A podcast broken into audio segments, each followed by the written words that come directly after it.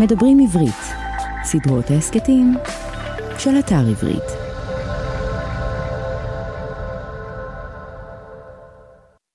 הספרים האחרים הם, הם הייתי אומר, הם יותר, הם יותר מאורגנים בתוך התבנית של, של החיים.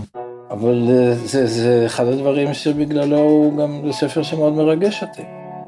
למרות שכאילו מה שאמור לרגש אותי זה באמת הנוף של עמק יזרעאל וסיפורי המשפחה והכרמל והבעלי החיים והטבע שזה סחורה בדוקה ואני, ואני אוהב אותה, אני מתרגש ממנה. אבל פה אה, באמת יצאתי לתחום אחר וזה, וזה, וזה מאוד משמח אותי.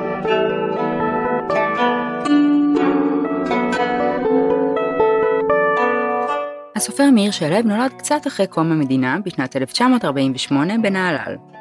אמו, בתיה, הייתה מורה, ואביו היה הסופר והמשורר יצחק שלו.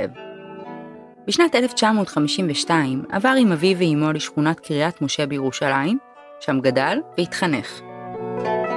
בשנת 1966 התגייס שלו לצה"ל ושירת בסיירת גולני. הוא נלחם במלחמת ששת הימים ובמלחמת ההתשה. לאחר שירותו הצבאי החל ללמוד לתואר ראשון בפסיכולוגיה באוניברסיטה העברית בירושלים. את צעדיו הראשונים החל שלו דווקא דרך עולם ההגשה, גם בעיתונות וגם כמגיש בטלוויזיה והוא אף הנחה את התוכנית שעה טובה ששודרה בערב שבת בערוץ הראשון. ספרו הראשון, משכב לצים, פורסם בשנת 1982 ואחריו פורסם ספרו תנ"ך עכשיו.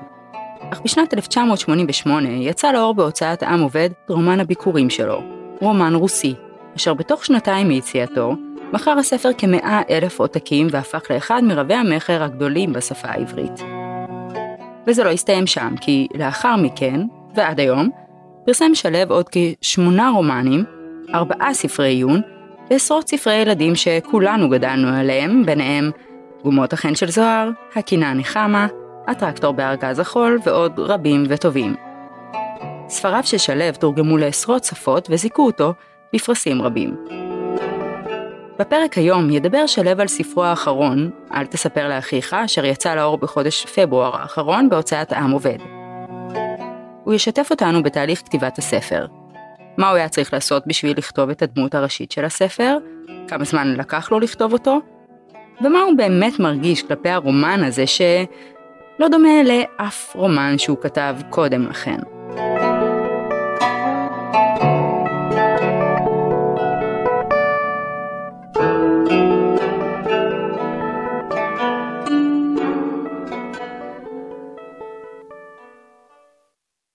אל תספר לאחיך הוא סיפור של שני אחים.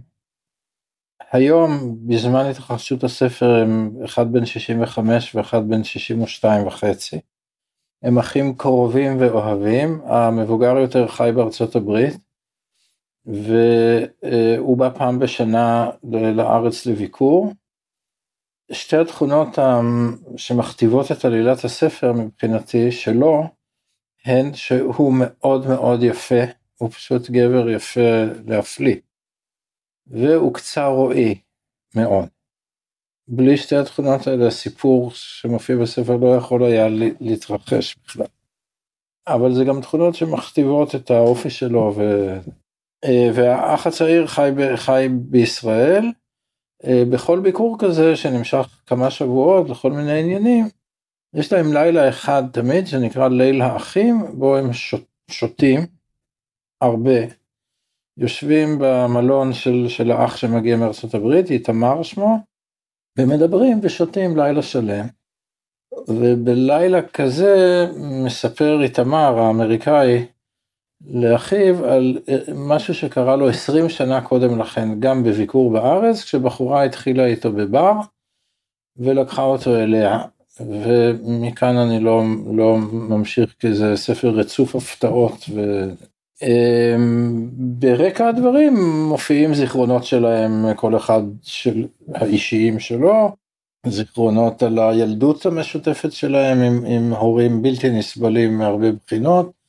אה, לאיתמר זה הגבר היפה מארצות הברית יש גם סיפור של אהבה ישנה שאהובתו עזבה אותו לפני שנים והוא טרם התאושש מזה כבר 30 שנה חלפו. אה, וזהו פחות או יותר.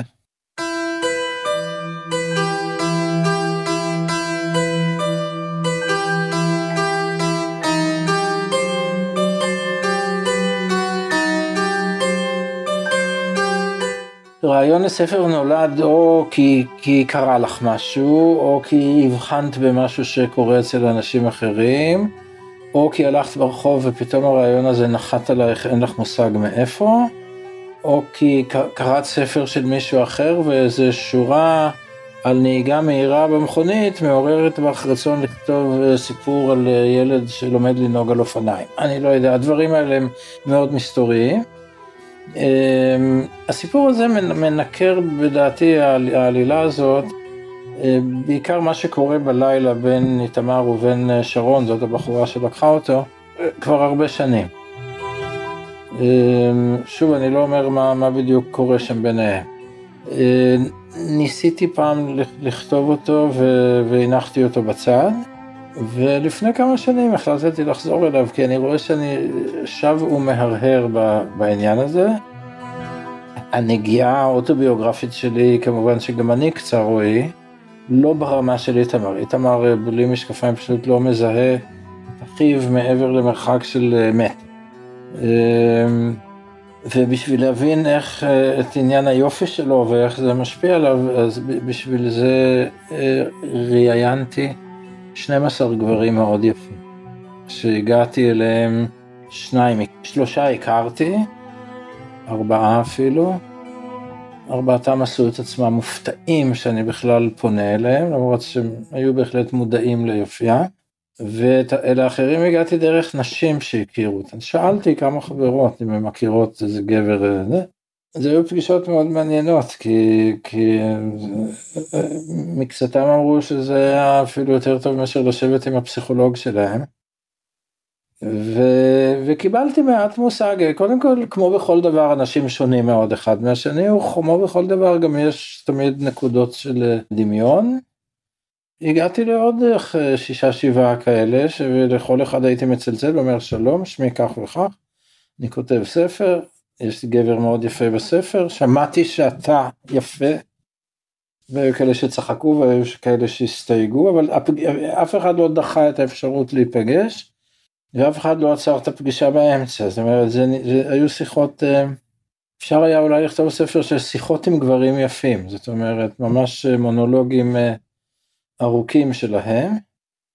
אבל תראי, זה, זאת התכונה הבולטת שלו למראית עין. הוא עצמו אומר שהוא יותר יפה ממה שהוא כל דבר אחר. זאת אומרת, הוא אומר אני יותר יפה ממה שאני חכם, אני יותר יפה ממה שאני טיפש, אני יותר יפה ממה שאני נועז או משעשע, זו, זו התכונה הבולטת שלו, וכיוון שהיא גם יוצאת החוצה, נגיד אם יש לי גבר חוש הומור או אין לו זה לוקח איזה זמן לקלוט או, או מה התחביבים שלו או מה הרגישויות שלו אבל היופי משדר את עצמו כהרף עין.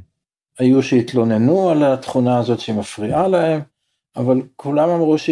שהיופי פותח דלתות ממיס לבבות אה, זה היה בהחלט מעניין אבל היופי הוא תנאי להתקיימות העלילה שלי, הוא, הוא לא, זאת אומרת הוא משפיע מאוד על החיים של איתמר, אבל uh, הקו העיקרי אני, אני חושב זה היחסים שנוצרו לו עם אותה בחורה במשך uh, לילה אחד, והכאב שלו הלא נגמר על הבחורה שלפני 30 שנה עזבה אותו. הוא לא הראשון שלי. זה, זה לא הגבר הראשון שלי, כבר ברומן רוסי, ברומן הראשון שלי יש בחור מאוד יפה בשם אפרים, שיוצא אל מלחמת העולם השנייה מהכפר, נפצע שם פציעה קשה בפניו, וכל יופיו, לא רק שהוא חדל להיות יפה, הוא נהיה ממש מפלצתי, אה, עד כדי כך שהוא הולך עם אה, מסכה. ו... ויש לי אישה מאוד יפה כימים אחדים. אני, תראי, קודם כל יופי אנושי, לא חשוב אם זה גברים או נשים, מאוד מושך אותי, מאז שאני ילד קטן. אני כילד קטן הייתי לוטה שיניים באנשים יפים. ועכשיו אני עושה את זה בצורה מאוד מנומסת, אבל זה, זה, זה עדיין מושך אותי, אני, אני, אני מסתכל. ו... זו תכונה שמושכת אותי, היא, היא, גם ההתייחסות לגברים יפים בספרים של אנשים אחרים, גם היא קיימת, זאת אומרת אצל תומאס מן למשל. זה מעניין, יש לו נער מאוד יפה במוות בוונציה, טאג'ו, יש לו נער וגבר מאוד, שנעשה גבר מאוד יפה, שזה יוסף שלנו מהתנ"ך, בספר יוסף ואחיו, הרומן התנ"כי הגדול שלו, ויש לו אח ואחות תאומים שאפילו מגלים אריות, ויליגיס וסיבילה, שגם הם, שניהם, גם הנער וגם הנערה, מאוד יפים, ונולד להם גם בן יפה. זאת אומרת, יש, הדבר הזה קיים. זאת אומרת, זה נכון שנשים יפות מאוד יותר נפוצות, כנראה שגם בחיים, אבל גם, גם בספרות. יש, יש כמה, בת שבע אברדין בהרחק מהמון מתהולל של תומאס אה, הרדי, יש האלמנה בזורבה היווני של אה, קזנצקיס, שושה, מדאם שושה, גם אצל תומאס מן בהר הקסמים. בדרך כלל אני אוהב את המוטיב הזה שחוזר בכמה מקומות, ש, שבן אדם יפה, בעיקר אישה, במקום יישוב קטן ונידח, זה, זה, זה הפרעה. זה, זה יוצר מתח, זה, זה, זה לא קל, זה, בעיר יש מיליוני אנשים וזה נמהל בתוך ההמון, אבל כשיש מקום קטן, בעיקר מקום כזה כפרי, זה עלול ליצור, זה עלול ליצור מתח חזק.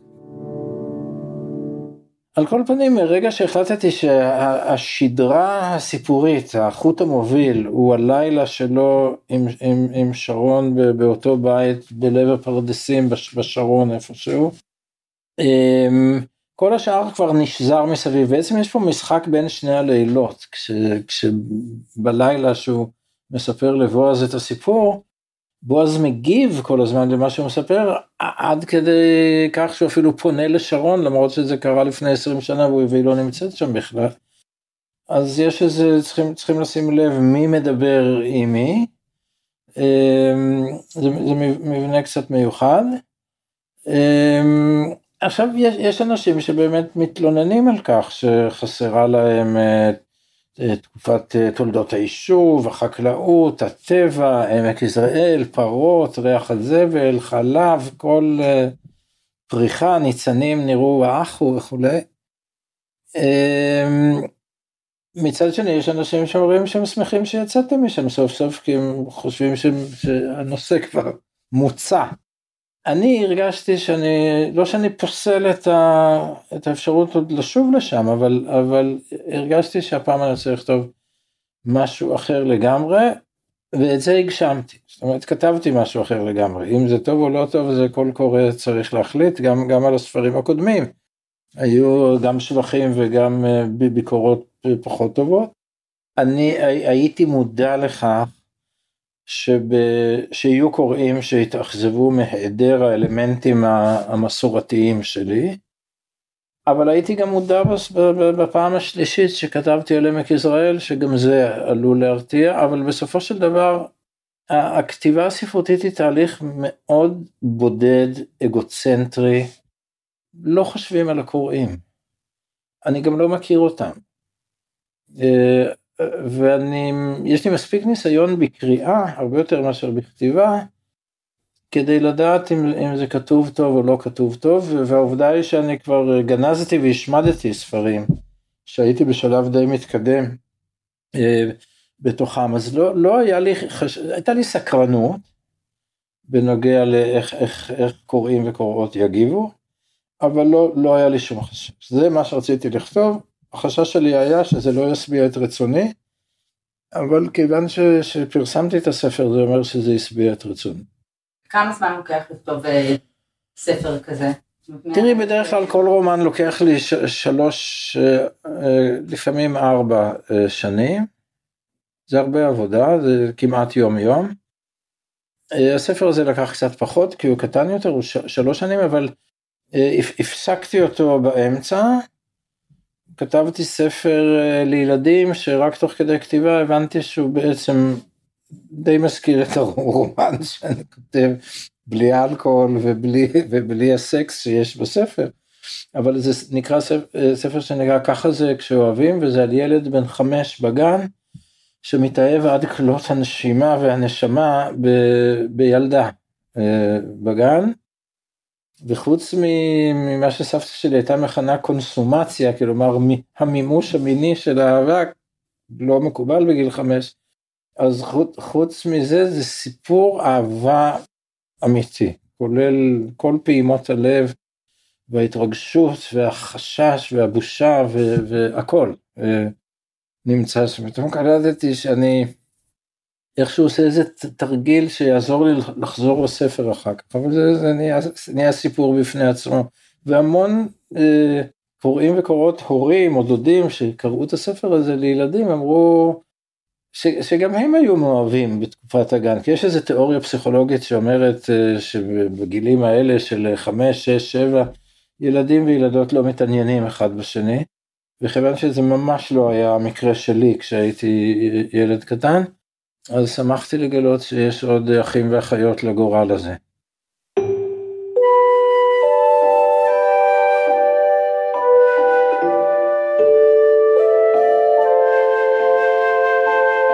זה ספר הרבה יותר מצומצם מבחינת אה, משך הזמן שהוא מתרחש, מספר העמודים שלו, מספר הגיבורים שלו.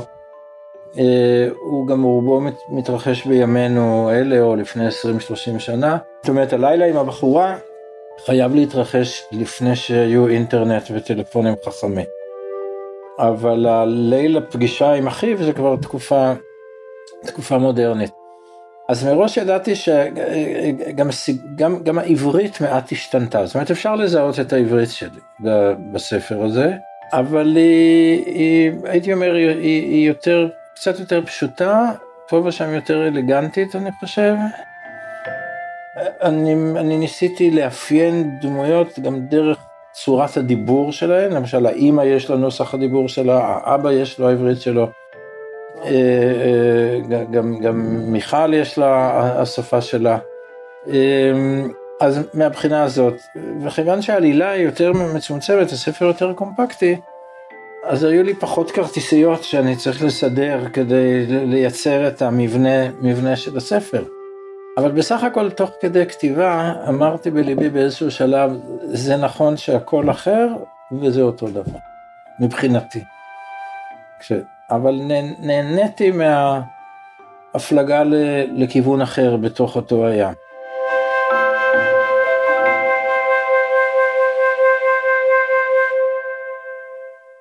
תראי, הספרות התחילה משמיעה, לא מקריאה, ומדיבור, לא מכתיבה. זאת אומרת, אנשים סיפרו אחד לפני לשני סיפורים, ושמעו סיפורים במערה, אה, לפני שהם היה להם א' ב', או אמצעי של הדפסה או כתיבה. לכן גם המוזיקה של סיפור זה דבר, אני, אני מקפיד בכל ספר, בעיקר לילדים, אבל גם למבוגרים, שלטקסט תהיה מוזיקה של סיפור. זה, יש פסוקים בתנ"ך שיש להם המוזיקה הזאת, ב, ב, למשל הפתיחה של מגילת רות, ויהי בימי שפוט השופטים, ויהי רעב בארץ, וילך איש מבית לחם יהודה, לגור בשדה מואב, הוא ואשתו ושני בניו. זה, זה מוזיקה של אגדה. זה, אז אני, כשאני כותב לילדים אז תוך כדי הכתיבה אני קורא לעצמי בקול רם, ולפעמים אני גם קורא לילדים כדי לראות איך הם מגיבים, ולפעמים אני מבקש ממישהו זר, קרא לי בקול רם את הדף הזה שאני כתבתי, אני רוצה לראות איפה זה נהיה כמו חצץ בין השיניים, כי זה אסור שיקרה, וכשמתרגמים אותי לשפות זרות, אני, רוב השפות שמתרגמים אותי, זאת אומרת חוץ מאנגלית, מתרגמים אותי להרבה שפות ואני לא מכיר אף אחת מהן, אז אני מבקש מהמתרגם שבטלפון יקרא לי אה, עמוד השניים בשפה שלו, אני יודע באיזה עמוד הוא נמצא, אני, אני עובר על העברית תוך כדי, ואני רוצה לשמוע אם יש בשפה שלו מוזיקה סיפורית, ו, ו, וגם בספר הזה אני מקווה ש, שהיא קיימת. יש פה, שפ, יש פה שפה שהיא, אה, איתמר גם כותב, גם מדבר, ויש לו שתי שפות שונות, כמו לכל אחד, גם בכתיבה וגם בדיבור. בועז השפה שלו יותר גסה ויותר מחוספסת. האימא היא אשת מליצות, יש פה כמה עבריתות שונות.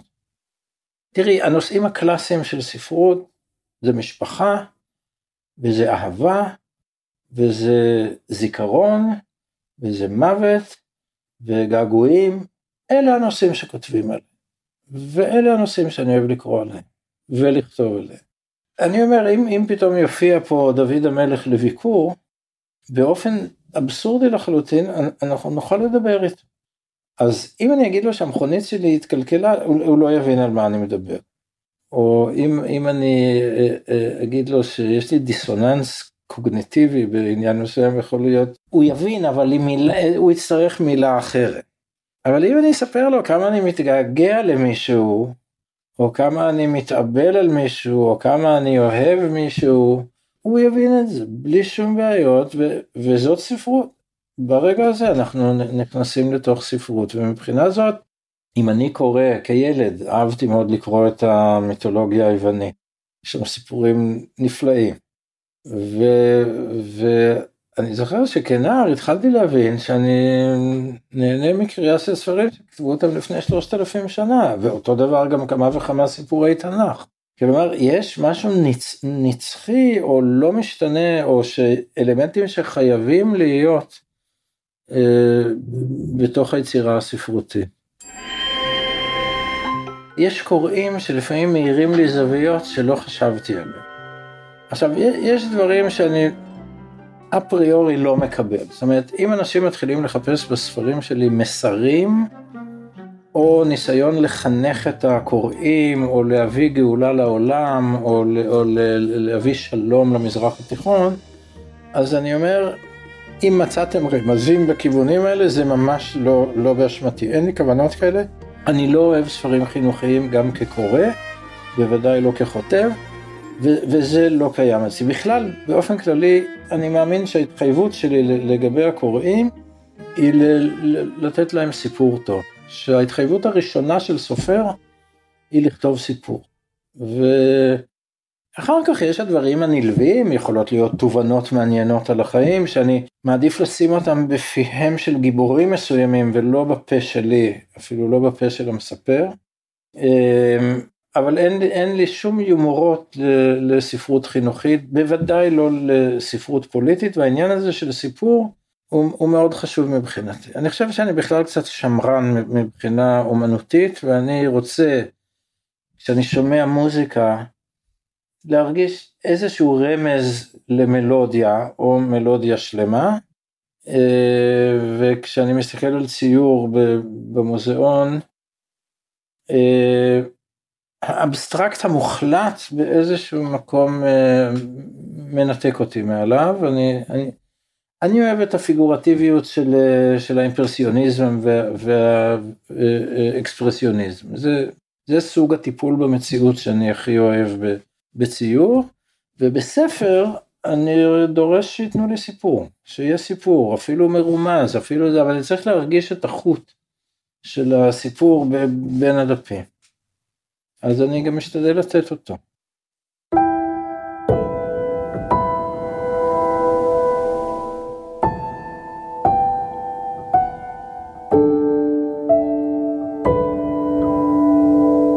לי דווקא היו הורים מאוד שונים מההורים בספר.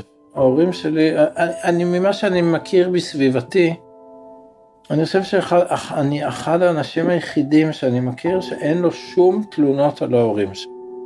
רק שבחים. הם באמת היו הורים, תראי, כשאני הייתי ילד קטן, זה לפני 60 ויותר שנים, הורים היכו את ילדיהם מכות נמרצות. ו- וגרתי בשיכון כזה די צפוף, ואני זוכר את הצעקות מהדירות, וממש את צלילי המכות. ואצלנו בבית לא, לא, ההורים לא הרימו יד מעולם על, ה, על הילדים שלהם מתוך אה, אמונה שאסור, ש, שמחנכים אה, בנועם, בסמכותיות, אבל, אבל בנועם. אז אה, הדמו, ההורים בספר הזה הם, הם ממש לא חלק מהחיים שלי, אני המצאתי אותם מאפס, וחוץ מהעניין הזה שהאבא מאוד קנאי לטריטוריה שלו, שזה גם המקרה שלי, אבל אני לא מגיב ברשע כזה ובאלימויות כאלה. תשמעי, זה גם דור אחר, היא אומרת שהאב מזדקן ונעשה תלותי והיא מטפלת בו, והיא בעצם זה חלק מהנקמה שלה, הפול הזה. והיא גם אומרת, היא אומרת גם לאיתמר, הוא אמנם היה כזה והיה כזה והיה כזה, אבל הוא פרנס אותנו בכבוד לאורך, לאורך כל חיינו. והיה איש, הוא לא היה קפוץ יד, הוא היה איש, איש נדיב וגם שומר, כזה מגן. יש את תמונה עם הכלב שתוקף ילד ברחוב שהאבא מגיב אליו. אז, אז זה, זה בפירוש דברים ששייכים לדור אחר, אני חושב שהיום לא, לא פוגשים, יש לי כמה גברים בספרים שלי שהם אה, מדורות קודמים, וזה מעניין של, של היום כל בן אדם שהיה מתנהג או מתבטא בצורה כמו שכמה מהגיבורים שלי מתנהגים, היו אומרים עליו שהוא שוביניסט ושהוא חשוך ושהוא אה, אולי אפילו אלים במקרים מסוימים. וזה מצחיק, אחרי כל ספר יש כמה נשים שאני לא מכיר בכלל שמתקשרות לשאול אם, אם זה וזה הוא איש אמיתי, ואם כן, איך מגיעים אליו. ממש ככה. זה גם אחים שמאוד אוהבים אחד את השני בסך הכל. יש ביניהם ויכוחים וקונפליקטים, והוא גם אומר לו, זה לא, לא היה קל להיות אח שלך. תראי, אני הייתי קשור מאוד לאחותי, שנפטרה לפני שנתיים. הייתה צעירה ממני בכמה שנים, וגדלנו יחד והיינו קשורים מאוד. אם את מכירה את הספר שלי גינת בר, אז היא ציירה אותו. והייתה בינינו באמת קרבה, ואני הייתי אח, אה, למרות שאני לא גדול במידותיי, אני הייתי מגן עליה בבית ספר, ואני... גם אף פעם לא הייתה לי נטייה לתגרות, מכות ועניינים, אבל בענייניה היית, הייתי הולך מכות, זאת אומרת, אה, בבית ספר יסודי. ויש לי אח שצעיר ממני ב-20 שנה, מאותם הורים, ומעולם לא גדלנו באותו בית. כשאני הייתי, הוא נולד כשהייתי בצבא, אני סיימתי את השירות הצבאי ומיד עזבתי את בית הוריי ויצאתי לחיי. ואנחנו בקשר מאוד מאוד מאוד טוב ומאוד עמוק, בעיקר גם כי נשארנו, שני הורינו כבר מתו, אחותנו כבר מתה, ועכשיו אנחנו בונים את הקשר שלנו, אבל העניין הזה של אה, שני ילדים שגדלים בבית אחד תחת אותם הורים, אה, זה דבר מאוד משמעותי בספר הזה. אמ, אני רוצה עוד להגיד שמה שקורה אצלי בדרך כלל בכתיבה זה כשאני מתקרב לסוף, לסופו של ספר ואני כבר יודע שאני קרוב לסוף. זה לא רק בגלל שהסיפור כבר כתוב, אלא יש איזשהו שלב שבו אתה מרגיש שאתה כבר מזיק לספר ולא מועיל לו, ואז צריך כבר uh, להפסיק, ואז אני מתחיל לחשוב על הספר הבא. אז עוד לפני שגמרתי את זה כבר התחלתי לחשוב על הספר הבא, זה יוצר קצת מהומות פנימיות, אז, אז מה שאני רוצה להגיד זה שכבר התחלתי לכתוב אותו, והוא יהיה שונה מאוד גם מזה. כן? כן. אוקיי, רציתי לשאול אותה. האזנתם למדברים עברית, סדרות הסכתים מבית אתר עברית, חנות הספרים המודפסים, הדיגיטליים והקוליים הגדולה בישראל. פרק ראשון של ספר זה וספרים נוספים של הסופר מאיר שלו מחכים לכם באתר עברית.